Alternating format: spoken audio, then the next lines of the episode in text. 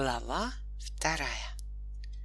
В том городе, где оказался Чебурашка, жил да был крокодил по имени Гена.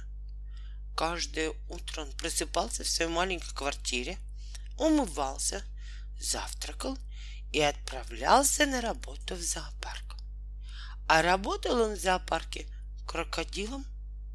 Придя на место, он раздевался, вешал на гвоздик костюм, шляпу и тросточку и ложился на солнышке в бассейна.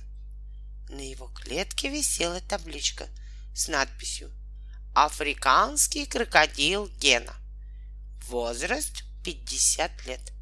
Кормить и гладить разрешается». Когда кончался рабочий день, Гена тщательно одевался и шагал домой в свою маленькую квартиру. Дома он читал газеты, курил трубку и весь вечер играл сам с собой в крестики-нолики.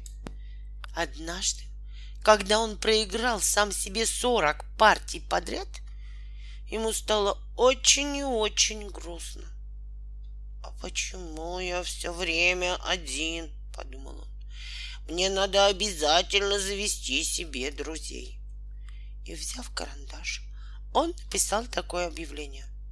«Молодой крокодил 50 лет хочет завести себе друзей с предложением обращаться по адресу Большая Пирожная улица, дом 15, корпус И.